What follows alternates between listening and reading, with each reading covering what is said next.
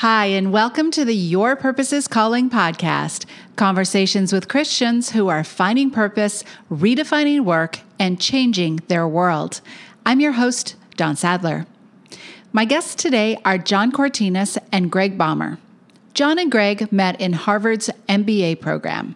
They were each on the fast track to a life of financial freedom and luxury when they unexpectedly felt God calling them in a new direction a direction that would challenge everything they had planned for their lives. Today, John and Greg are the co authors of God and Money How We Discovered True Riches at Harvard Business School. Their latest book is called True Riches What Jesus Really Said About Money and Your Heart.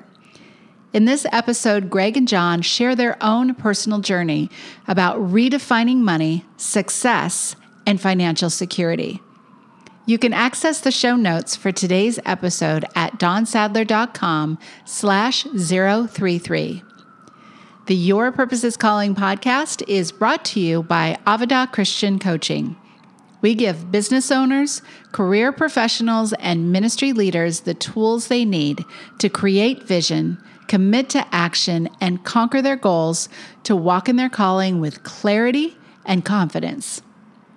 Sign up for our free weekly coaching emails at avadacoaching.com slash subscribe. But in the meantime, let's jump into my fascinating interview with John and Greg.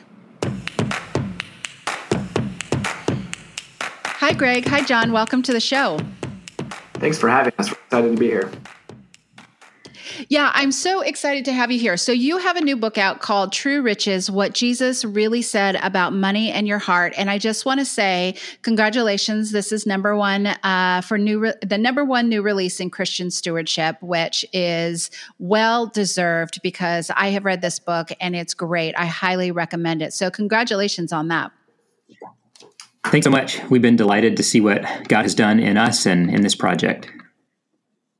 Yeah. So let's just start a little bit with tell our listeners who you are and what you do. All right. Well, this is John here, and um, John Cortines, and I am the Chief Operating Officer for Generous Giving, a wonderful ministry that exists to spread the biblical message of generosity. And so we're a unique nonprofit. We don't raise money for our work at our events, and we also don't tell people where to give, but we really exist for the why of generosity. You know, why should we give as Christians and, and what is the motivation for that? And really have a passion to connect giving to the gospel. And I live in Orlando, Florida with my wife Megan and our three children. Greg, how about you? Yes, uh, I live in Nashville, Tennessee, where I work for a healthcare company uh, that helps care for people after they leave the hospital. And I uh, am married to Allison, and we also have three young children. So that's great. So, a part of your story, you're both very humble because a part of your story is that you met in a business school, graduate school at Harvard. Is that correct? Yes, it is. We met in a men's Bible study uh, during our first year uh, at Harvard Business School. And you each had such a uh, incredible future laid out for you, right? I would imagine coming out of business school from Harvard and you is it true to say you kind of had your pick of jobs and your future was all laid out and everything seemed like it was going according to plan? Does that accurately describe how kind of where you were when you met? I think that accurately describes the uh, hubristic deception that we had. um, uh, it's accurate to say that we believed those things you just said were true. yeah, yeah, yeah. And so it's so interesting, and and that is such an important context for our conversation, um, which we're going to dive into. Um, but I, I'm going to start with you, John, because I read the introduction, and uh, you tell this story about, and you will tell this better than I do. But you were on this track. I believe you said that you had a, a job in in Europe waiting for you. You had a plan. You were going to go to Europe. You you were married. You you and your wife were going to save. You were going to come back to the states you're going to pay cash for a house, retire early. You had it all worked out, right? And then what happened? Yes, that's that's exactly right. And I was in the oil and gas business, and I qu- I figured out that if I could make it overseas, that they pay a lot more money for working overseas. And and I had lined up a post MBA job with my former employer that would have paid unbelievable money, allowed us to save like crazy, and we had this vision to retire by age 40, and we had the spreadsheet to prove it. You know, that was our plan, and uh, and you know that was something we were really excited about. But as Greg and I went on this journey and began discovering God's heart for money and for generosity, He really was doing a work in our heart. But then what happened in in my journey was I connected with this ministry, generous giving. We both did, in fact uh, but God began moving and calling me and my wife to consider that my career could be dedicated to Christian ministry rather than the oil and gas industry. And you know, we firmly believe that that God calls people in different directions, and He needs His children in business and in ministry. But He uniquely called us to ministry, and so He was asking us to lay down that path that we had worked really hard for, and we're very excited about, and for me to take this job with a, a nonprofit. Yeah, and I want to I want to jump in there because and, and Greg, I'm I'm going to ask you um, plenty as well. But John, you're part of this introduction, and we talked about this a little bit before we hit record.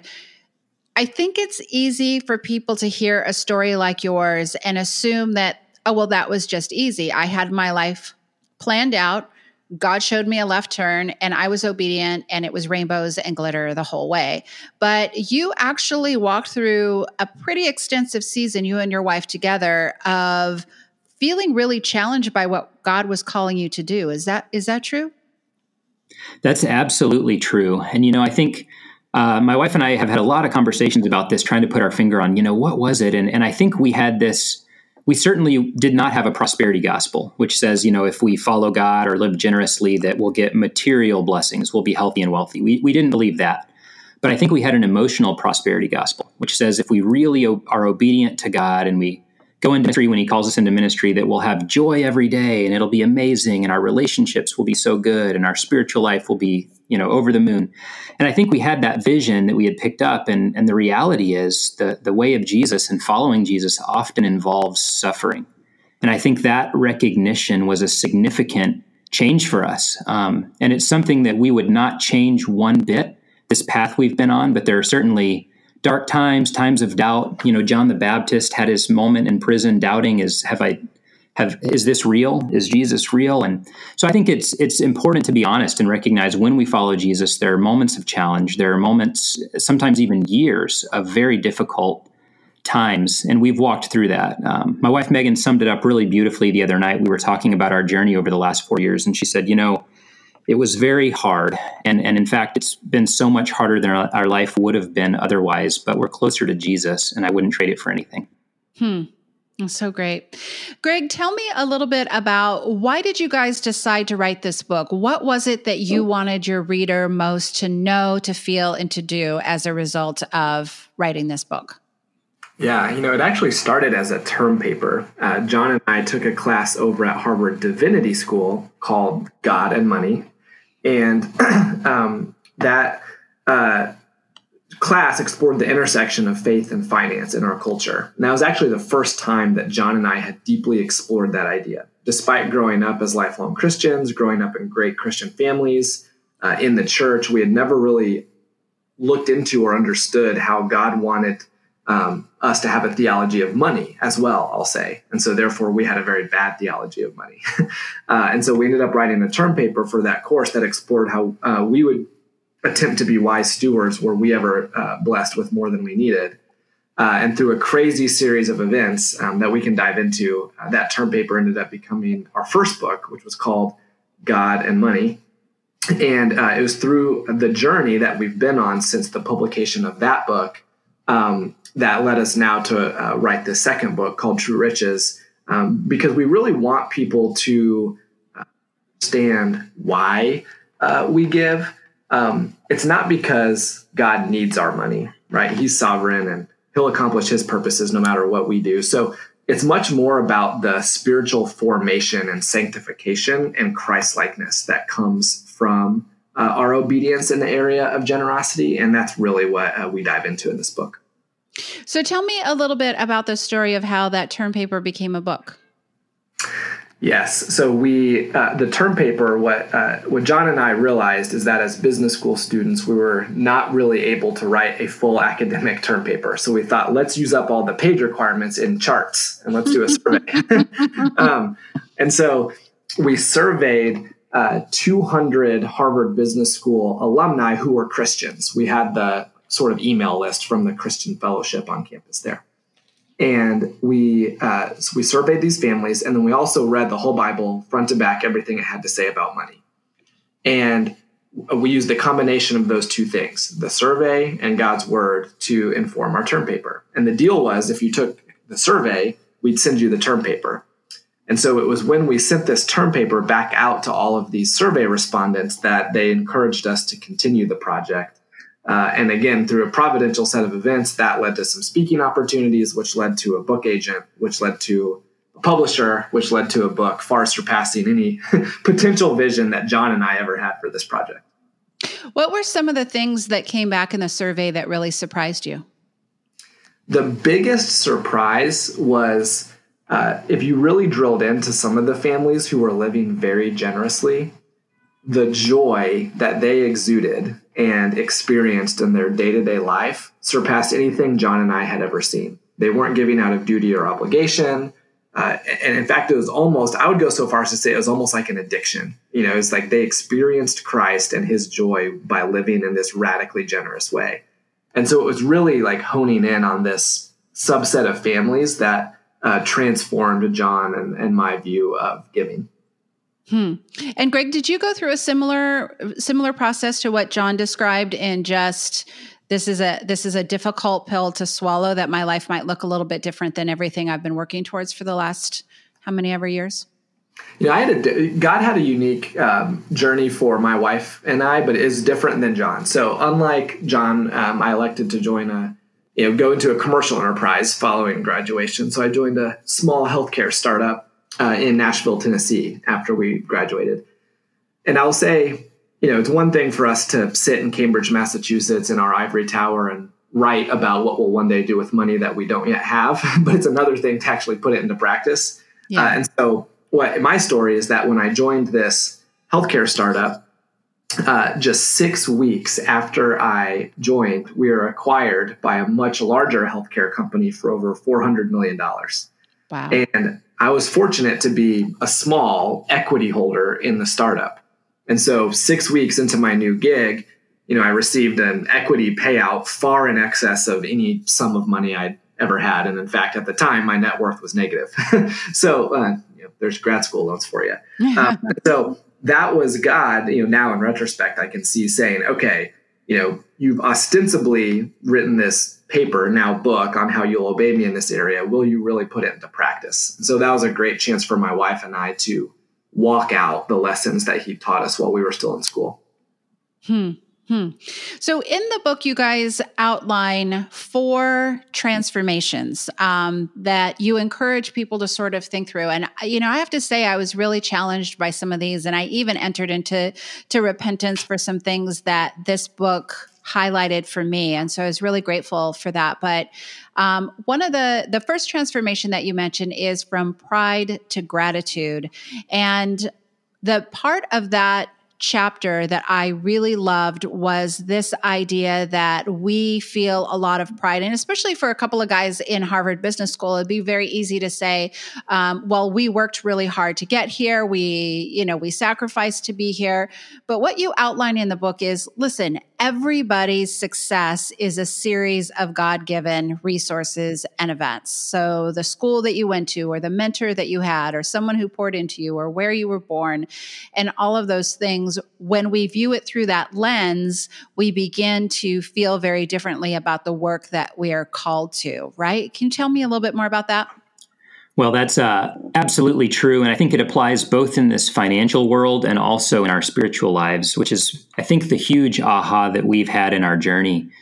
Uh, so you're absolutely right that, you know, all of the financial success we have, and, and I can say for myself, I looked at the money I had, and, and my wife and I had saved up actually. We we're, we're very intense savers. We had $300,000 saved up by age 24. And, and, you know, I say that, and, and there's a lot of pride that can be in that. Like, hey, look at what we have done. And so it's the spirit that says, I've earned it, I've worked hard, I deserve it. Uh, and that's really what I was carrying around when it comes to my finances. And so to actually recognize everything I have is a gift from God. My circumstances are a gift, my family, my education, my faith, the connections, the economy that I happen to live in, all of this is a gift. And then to turn it around and make it all of our lives and our spiritual reality is, you know, our salvation. As Christians, we believe that God sent his son, Jesus Christ, who died to give us the opportunity to have eternal life in God and have all of our sin erased. And so that is the ultimate gift that our whole life has been bought and redeemed by God. Um, so it's amazing. You know, my my spiritual life is a gift. My finances are a gift. And so that's really the movement from pride to gratitude, which is such a freeing thing for the heart. Yeah. Greg, what's your thought on that? That transformation from pride to gratitude. What's your experience with that? Yeah, I think uh, for me, you know, John mentioned that he was uh, an intensive saver. Uh, I was sort of on the flip side. My wife and I were more spenders, by which I mm-hmm. mean we place uh, a lot of value on uh, material things, not so much you know consumer goods, but for us it was more experiences. Uh, mm. and what how experiences could give us value and to be totally honest how the experiences that we could afford allowed us to stack up relative to others. So we had a lot of mm. our self worth wrapped up in that type of thing. And I will say it took us a long time to be sort of introspective and repentant enough to realize that that was the case. Um, and so the, the, journey from pride to gratitude for me has been actually um, putting my value in material goods is shorting um, the joy and, and the trueness of life, the fullness of life that we can have in a life that actually is anchored in Christ. And so for us, it, for, for my wife and I, it's not about being prideful that we can take this vacation or go to this restaurant, it's actually gratitude that God has um, provided us this opportunity to serve Him with our financial resources and, and the richness that we experience from that. And to be clear, your book is really um, outlines that neither one of you are advocating for going, uh, you know, off somewhere and living off the grid and you know barely getting by. That's not what you're advocating. Um, you're saying you can still have a very comfortable lifestyle. You can still have vacations. I love the example of a really nice living room, but it is just like you said, Greg, not pursuing those things for um, you know to compare to others or to bring any sort of identity because our identity comes ultimately from from christ. Is that correct? Do i have that perspective yeah, that's exactly right. You know i think there's some uh, you know there's some folks who you know are sort of in and around the christian finance space who it's almost like some sort of you know pious frugality contest. Yeah. Yeah. i don't see that in scripture. Um, you know, I mean, we see in Timothy, for example, the Apostle Paul like explicitly teaching the pastor Timothy how to pastor to those who are wealthy, and we see uh, all throughout Scripture, Old Testament and New Testament, God using those who are wealthy to further uh, His kingdom. Now, at the same time, there's plenty of Scripture around how being wealthy is a risk to our spiritual condition. Right. It's, it's certain that's true, but it's but it's not bad to have financial resources. It's all about how you use them and why you use them. Um, and so, you know, for us, we're not sort of adherents to some sort of like asceticism, right? I mean, yeah. at the same time, though, you know, I think seeping into luxuries for luxury's sake, seeping into our cultural sin of materialism is also not what God calls us to. So it's about the responsible use of God's resources for his purposes. Right. I feel like, um, yeah, I think that whenever Christians start talking about money, there's uh, you know a few things that happen, and that's a gross generalization. Forgive me, but um, I think that sometimes it can be about the tithing. Well, the church just wants money. Sometimes it can automatically be lumped in with prosperity theology, um, which you know, as as you alluded to earlier. But I think it just really comes down to stewarding well the resources whatever that is you know in the bible there's the the guy with one talent and guy with three or five whatever that was whatever it is that god has put into our hands that we are stewarding that well john do you think that's do you think that's true i think that's so true there's um Pastor Jon Tyson has called it a provocative lifestyle distinction. And I think that's mm-hmm. such a good phrase. And he says, you know, he points out that he has a billionaire friend who chooses not to own a private aircraft and instead flies commercial, which to his friends is crazy. Uh, to the rest of us, you know, that sounds really nice to even be able to take flights, but his friends think that's insane. Why wouldn't you spend the million a year on a jet? It makes everything so much easier. And he says, guys, that's a million dollars I can give away to help people in need. And so, whatever our economic status is, we can all make a choice to live more simply than our peers would at the same income bracket because of our faith, motivated by the gospel to, to live generously and experience the joy that that brings.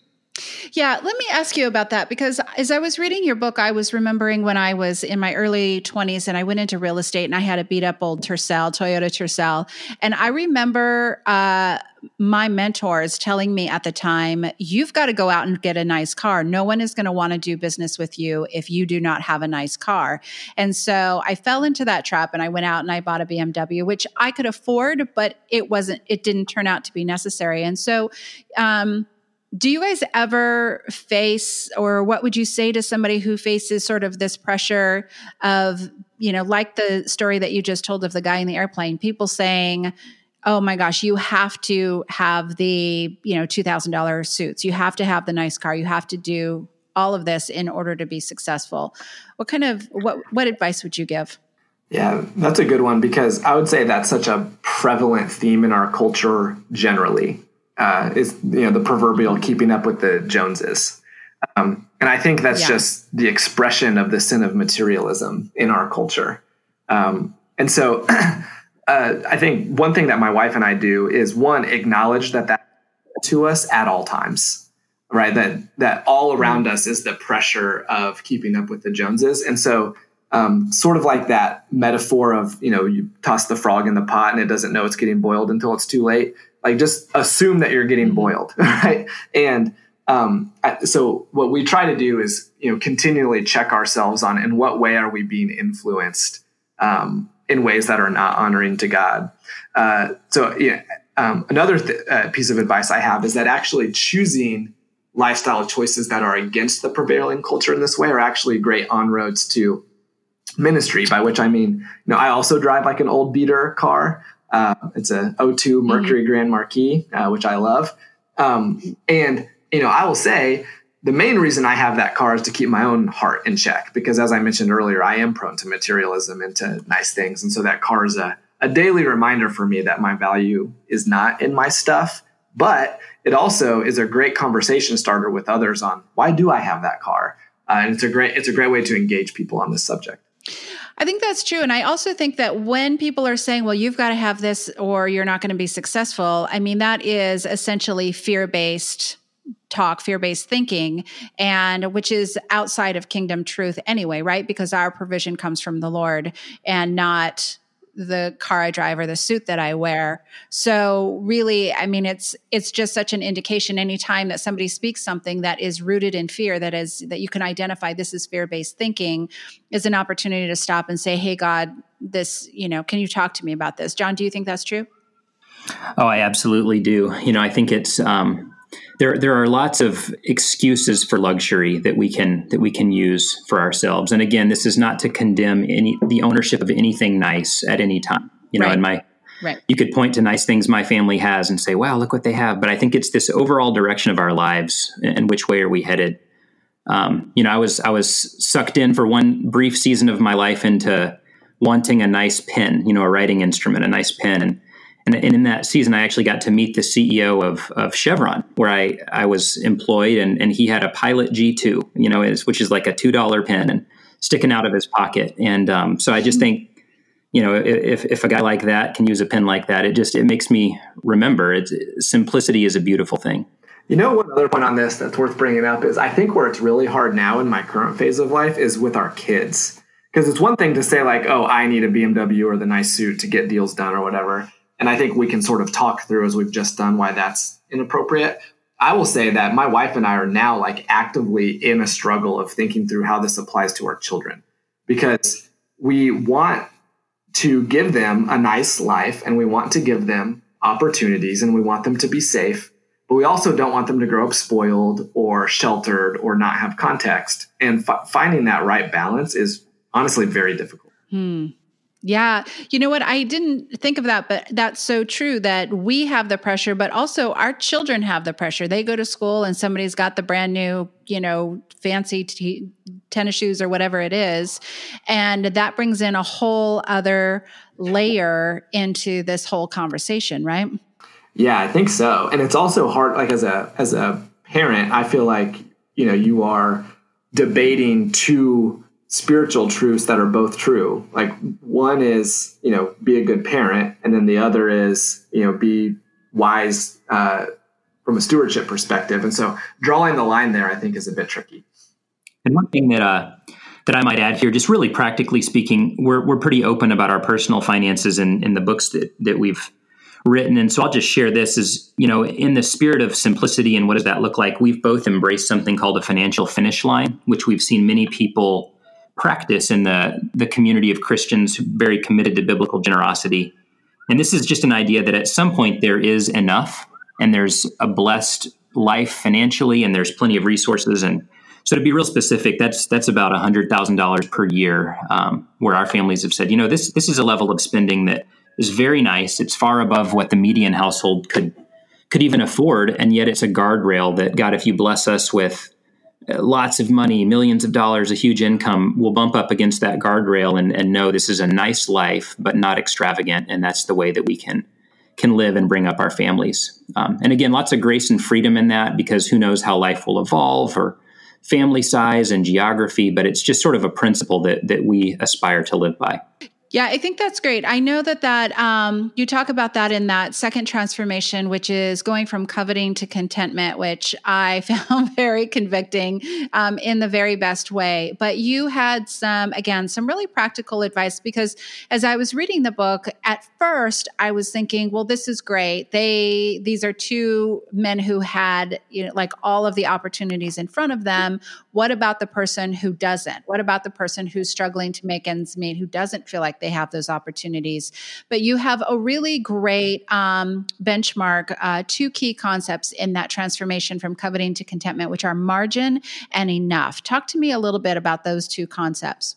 Sure. Well, you know, the, the idea there is that uh, what we find in scripture and, and what we find in the wisdom of, of good personal finance instruction is that no matter what income bracket we find ourselves in, the foundation for healthy personal finances is is having margin in our finances. And that's that first principle. And that's the whole idea that we spend less than we bring in every month. And that margin, when we spend less than we're bringing in in income, that gives us some space out of which we can save and out of which we can give, both of which are healthy behaviors for our finances. Uh, the biblical principle I'd point to, uh, Leviticus 19.9, actually in the Old Testament, God is writing the law for poor, uh, agri- a poor agrarian society, and he's saying, how do I want you to live? He says, Hey, when you reap your harvest, don't reap your field right up to the edge. Uh, do not strip your vineyard bare. And he, he talks about leaving an edge in the field for the poor and for the person traveling through the sojourner.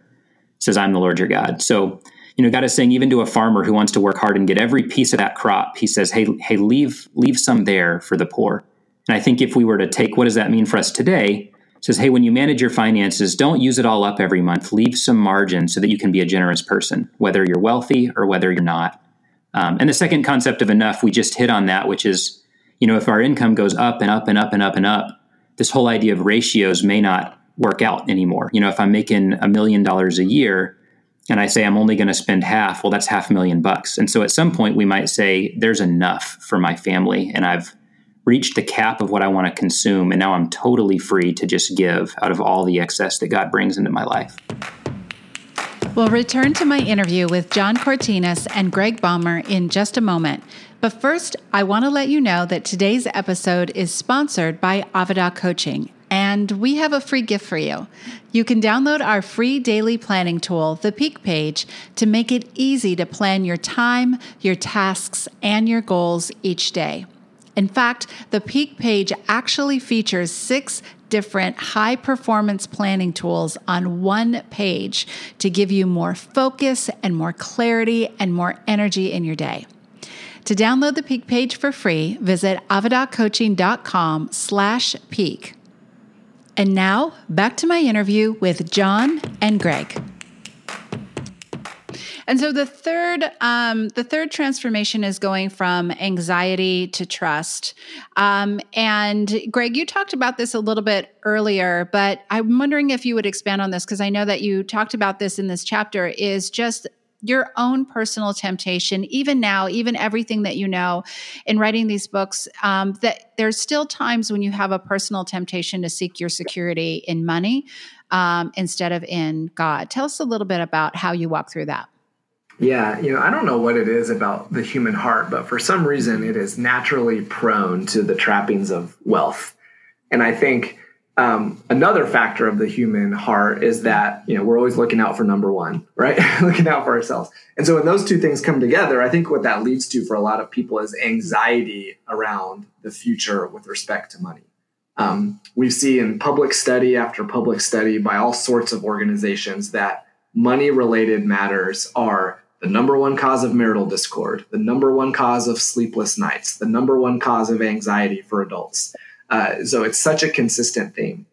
And uh, you know, at the same time, though, we see in Scripture that God calls us like not to live in a life of anxiety, um, uh, but to rather place our trust in Him. Um, our ultimate trust, right, in terms of salvation uh, in Jesus Christ, as well as our day-to-day provision, right, where we see, you know, if in scripture like if god even cares for you know the little birds won't he also care for his children? And so um, for me you know it's so tempting to think about my mortgage and my kids and you know my unknown future and, and potential healthcare issues that i might have and decide i need to start stockpiling this money as though i'm in control of what can happen. Um, and so i think the opportunity to rather place that trust in christ uh, with respect to our finances, which means letting go of this, uh, you know, anxiety about the future, trusting in Him as our provider, living generously now uh, to experience His joy uh, is a much more faithful and deeper way to live our financial lives. John, how do you reconcile? That's great, Greg. I um, I love that. And I was, as I was reading the book, John, you told a story about how you were giving 10%. And so your friends, your family, and even your church sort of assumed that you were spiritually mature because you were faithful with your tithe, right? Did you tell me a little bit more about that? That's right. You know, I think giving 10% away is this wonderful, wonderful principle that exists and it's a it's a rich tradition that we find in our churches, but I think the the shadow side of it or the downside of it is that sometimes people like myself can end up with this impression that man christians and money the, the whole deal is if you're giving 10% you're mature and you've got it figured out. And um, and i think that's really where i was. And my wife and i we had kind of run the calculations right as we all can debate is it gross income or net income? How do you calculate your 10% and and and we had you know run all those calculations and we're giving 10% and so i really again it comes back to pride. Like hey i'm I'm giving my 10%, I'm saving like crazy. That's what a mature Christian does. Look how good I am. And it was through this whole process where God began to reveal yeah. to me, hey, there's there's a lot of ugliness going on spiritually, a lot of idolatry. And again, it, it goes to these principles pride, coveting, anxiety, and indifference. And all four of those characterized the way I was relating to money. So, really connecting generosity to the gospel was a huge turning point for me and my wife. And and, you know, praise God that He's given us the resources and the heart posture to go beyond 10% now. And it's so much less about a rule and so much more about walking in relationship with Christ and asking Him what He has for us uh, each month, one day at a time. Yeah, and I love what you say in the in your book which is that money is a tool that God uses to help shape our character. I think that's uh, that's absolutely true. I think spiritual formation, you know, this issue for us and, and I know there are different issues that impact different people, but I do believe that money is is so central. You know, it's 15% of everything Jesus talked about related to money. And for me specifically, I can just say that as I began to surrender my financial life to Christ, I encountered a deeper walk with Him. I think it's just such an amazingly central issue. And as we begin to obey, our character begins to look more like that of Jesus Christ, which is a beautiful thing. Yeah, I think that um, I think that's great. One of the things that's really helpful and super practical in the book is you break down some benchmarks of and some examples of how much for debt, how much for savings, how much for um, giving. But I wanted to talk to you about there's you know, obviously in the book, one of the major themes is just trusting in God as provider.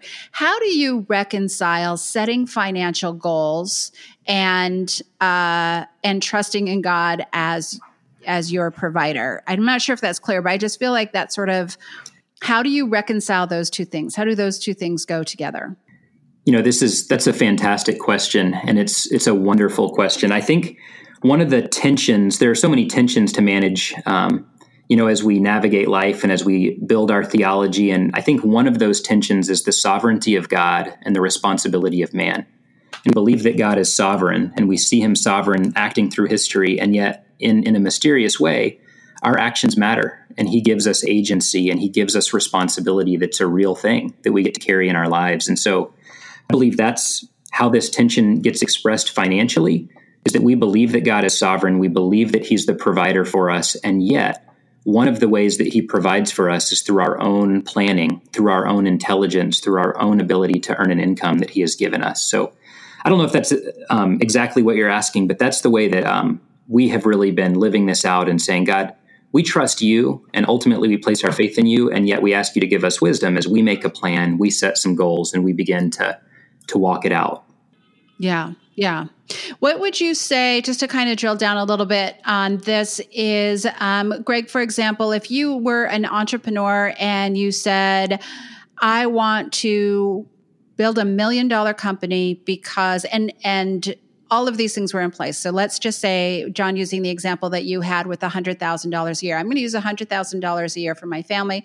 I'm going to build a million dollar company because I'm going to give the rest to um, to the church and advancing the kingdom. So, Greg, would you say that that was uh, like a good example of creating a goal that was aligned with generosity, or how would you, how would you address that, or how would you how would you take that on?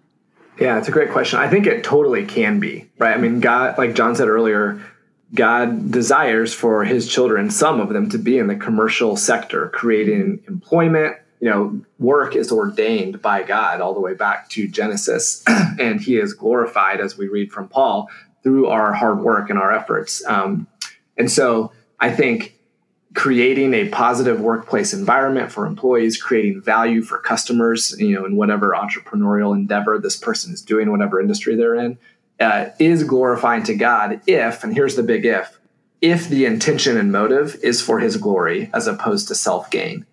And yeah. so I think it's uh, it comes down to motive and it comes down to God's call.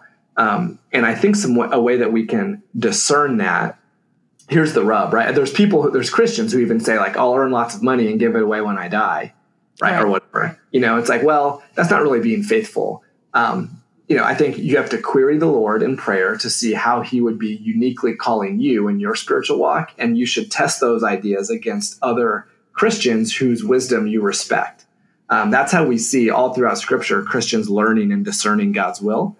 Um, you know, unless he's speaking to them directly in a unique number of cases. Uh, and so I think that's um, that's how we should test those things. So the entrepreneur is saying, "I'm going to build this business." If it's done for God's glory, and you have other Christians speaking into you and helping you ensure that's true when the inevitable pride seeps in, yes, totally. Yeah.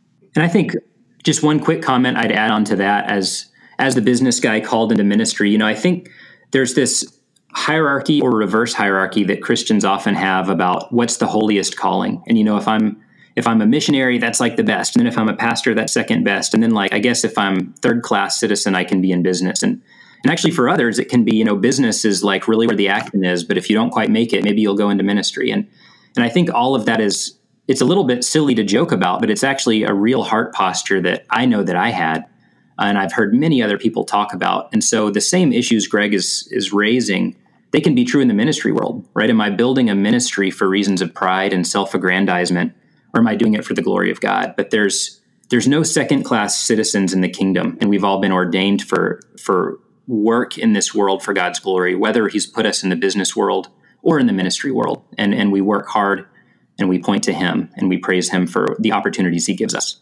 It's brilliant. It's so true. Um, so, talk to me a little bit about that fourth transfer transformation, which is from indifference to love. Absolutely. You know, I think this is really an outflow of all the rest. And and I know if, if I'm looking at my own journey again and so many conversations I've had with with people, we hear about needs in the world and we kind of get numb to it, right? We've seen commercials, we've we've heard sermons, we we know that there are all these amazing needs, that there's incredible suffering in the world, but we get numb to it and we're indifferent. And we kind of say, you know, I got to take care of my family. There's all that stuff going on, but I'm just hardened to it. But if we look at Jesus Christ, we see that he did not have a hard heart like that. In fact, he had the soft, compassionate heart uh, that we all, that he invites us all into. And so that's really the fourth transformation is as we press into Jesus and as we begin to give, to advance the causes that he has on the earth the building up of his church, inviting people to salvation, serving the poor and the needy. As we engage in those tasks along with God, he really begins to melt our heart, move us into compassion, and give us a heart of love for this world. So it's really connected to the gospel, connected to the heart of God, and, and getting beyond ourselves and not just giving to the needs in the world because it's the right thing to do, but because it's actually propelled forward by the love of the gospel inside of us. Hmm. Um, I love that. Greg, and I, I this is going to be a question for each of you, but I'll start with you, Greg. What has been the transformation in your life as you've embraced and walked out these principles? Yeah, I think what's the biggest transformation for my wife and me in this is experiencing and beginning to understand why God actually calls us to give mm-hmm. and, you know, and, having a proper understanding of that and then living it out. And so I'll explain what I mean by that uh, having a proper understanding, we now know that God calls us to give not out of sense of duty or obligation, but rather, uh, firstly, because He Himself is the ultimate giver. Uh, second, we reflect His character back to Him through our giving, and we do that in lots of other ways as well, not just giving, but you know that's that's what sanctification is: is becoming more Christ-like. Um, and then third, because like John mentioned earlier, for some reason God has delegated some of His work of kingdom building to us here on earth. And giving is one way that we participate alongside him in the fulfillment of his kingdom. And so when we give out of that understanding, because God is a giver, because we want to be more Christ like, and because we're participating in his kingdom building, we experience such depth of joy and fullness of life that it's totally transformational in your day to day experience.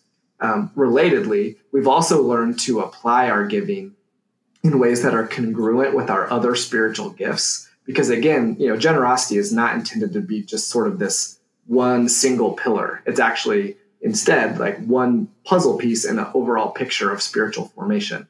Uh, and so, as my wife and I have been able to connect other spiritual gifts that we have to our giving, uh, we one, I think, you know, it glorifies God more. We have a bigger impact, and we have more fun doing it. Hmm. John, how about you?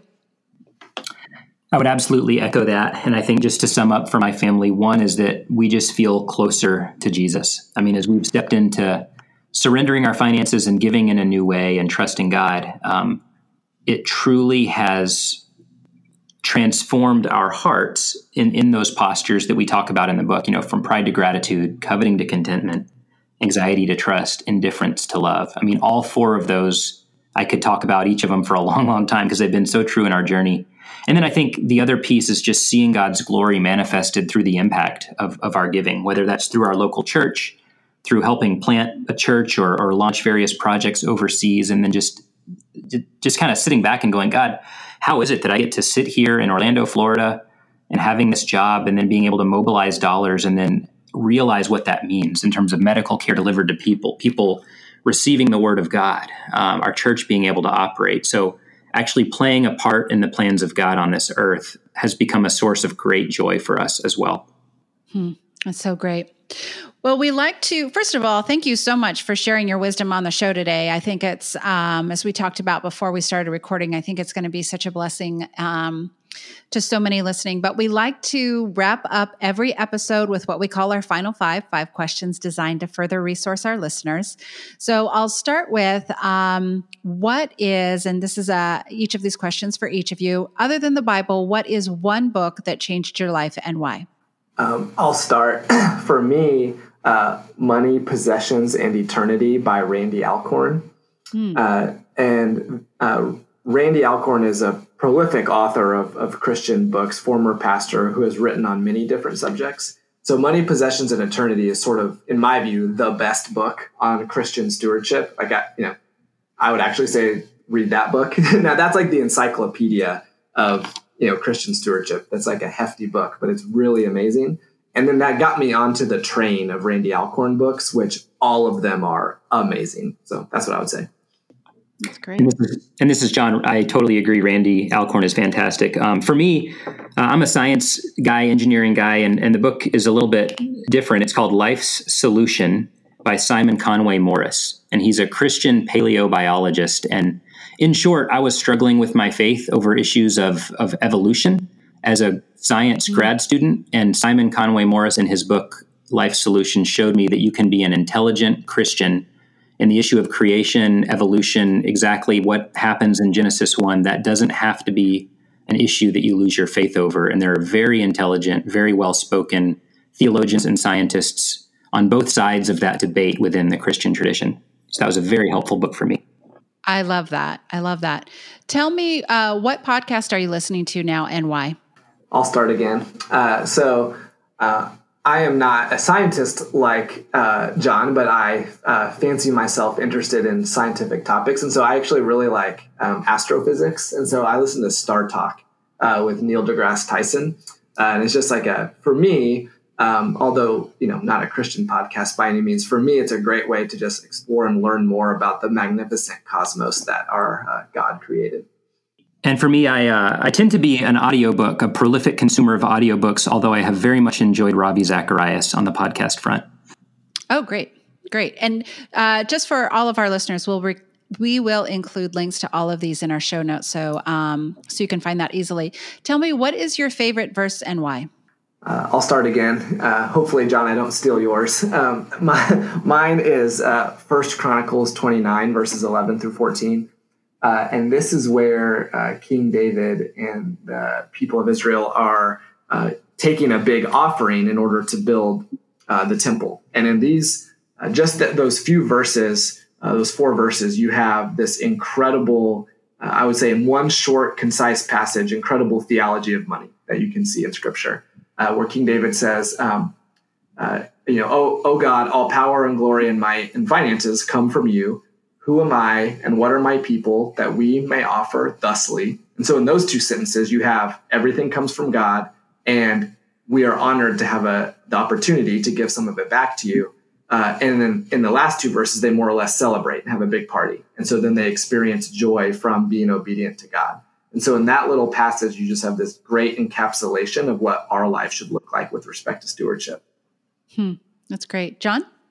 Sure. So for me, it would be Matthew thirteen forty four, um, and I, will say I love the Word of God, but had never had a favorite verse. And this kind of came out of the call to ministry over the last four years. But it's the kingdom of heaven is like a treasure hidden in a field, which a man found and covered up.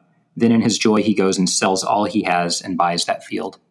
And I think Jesus is really giving us this picture that you know you discover the kingdom of God and you want to follow Jesus. You want to enter into this treasure and yet you realize that you have to sell all that you have. Surrender all of your lifestyle surrender all of your ideas surrender all of your life plans and yet it's still worth it. Um, even with all of the sacrifice there's a greater joy and reward both now and then also especially in eternity. Hmm, that's great. What is the best business advice you ever heard? Uh, this one is easy for me to answer because I've been trying to live it out and experience it more recently as I've um, you know my role has uh, increased at work, and that is uh, always hire people smarter than you, and make sure you're never the smartest person in the room. Hmm. Great advice. How about you, John? For me, you know, it's funny. My very first internship ever, on my first day, um, my boss said something that always stuck with me. He said, "You know, every job has its ditch digging." And uh, I had a remarkably good internship that summer. And yet I think he was probably about to hand me a project that was no fun, is why he said that. but um, it's such a great principle that, you know, every job has wonderful elements. And yet every job we have is going to have some ditches to dig. And that's totally okay. And we can honor God and work hard in the midst of those. Yeah. What advice would each of you give to somebody who's listening to this and saying, I, you know what, I, I'm ready. I really want to step into a greater faith and generosity and really trusting God with my finances. What advice would you give them? What I would say is, I think uh, a, a great first step that I've seen many people make who, you know, maybe haven't really stepped into stewardship before but want to uh, is they lack a passion around what to give toward. Mm. And so getting that passion is a great catalyst. And so my recommendation would be to read Romans 12, which uh, is a passage on spiritual gifts. identify which of those spiritual gifts God has uniquely gifted you, apply that gift to a passion of yours, and give to that passion, whether it's your local community church, whether it's a not for profit ministry down the street, whether it's an international ministry, whatever it may be. But if you apply your spiritual gifts to something you're passionate about, money that you then donate to that cause afterward will flow very freely and you'll be very passionate about it. And I bet you'll be hooked. That's great. How about you, John? Sure. You know, I think one really tactical thing that many people have found helpful is to actually have a account, whether that's a savings account, depending on how you have your accounts linked, or whether for many it's actually a donor advised fund, but have some sort of an actual account or even an envelope in your closet where you put money that's pre set aside for generosity. And as you fund that over time, uh, when you have an opportunity to give, say your neighbor has a medical crisis, say the the waiter or waitress when you're out to eat is really God moves your heart for them. Uh, you can give that one hundred dollar, two hundred dollar, five hundred dollar gift uh, spontaneously because you have the money set aside when God moves. So that's not a holistic plan for generosity, but that's one very specific thing that you can do and be ready for some unique opportunities to give. That's great. That's all really great advice. Um, do one of you mind praying over our listeners who, uh, again, who are just ready to step into greater levels of, faith in this area? Would you mind praying over them? Be happy to. Um, so, Father, we are so thankful for this conversation, and we're thankful for the greatest gift of all, the greatest gift ever given, which is Jesus and how he died for us and gave us the opportunity to be adopted into the family of God. So, Lord, thank you for that great gift. And I pray that as we steward our financial lives and steward our time here on earth, each of us and each person listening, that, that they would be comforted by the knowledge of the gospel and, Lord, inspired to walk in closer relationship with you. I pray whether each listener has tons of money to steward, Lord, or, or negative wealth and is worried over debts that you would meet them right where they are. I thank you that your plan for each of us starts with where we are right here today. And I ask that your compassion and grace and your gentle invitation would be so evident on, on people's hearts today. Uh, we just thank you for who you are. We praise you and ask that you would um, move in each person's journey as they begin a new season, a new step of faithfulness, moving from this this moment forward. And it's in Jesus' name we pray. Amen. Amen. John and Greg, thank you so much for your time on the show today. Thanks for having us. Thanks, Dawn. Really appreciate it. I'd like to thank my guests, John Cortines and Greg Baumer, for joining me today. Just a reminder that you can access the show notes for today's episode at dawnsadler.com slash 033. If you'd like to hear more conversations with Christians who are finding purpose, redefining work, and changing their world, subscribe on iTunes and leave us a review. The Your Purpose is Calling podcast is brought to you by Avada Christian Coaching. Sign up for our free weekly coaching emails at avadacoaching.com slash subscribe. This has been the Your Purpose is Calling podcast. I'm your host, Dawn Sadler. Thanks for listening.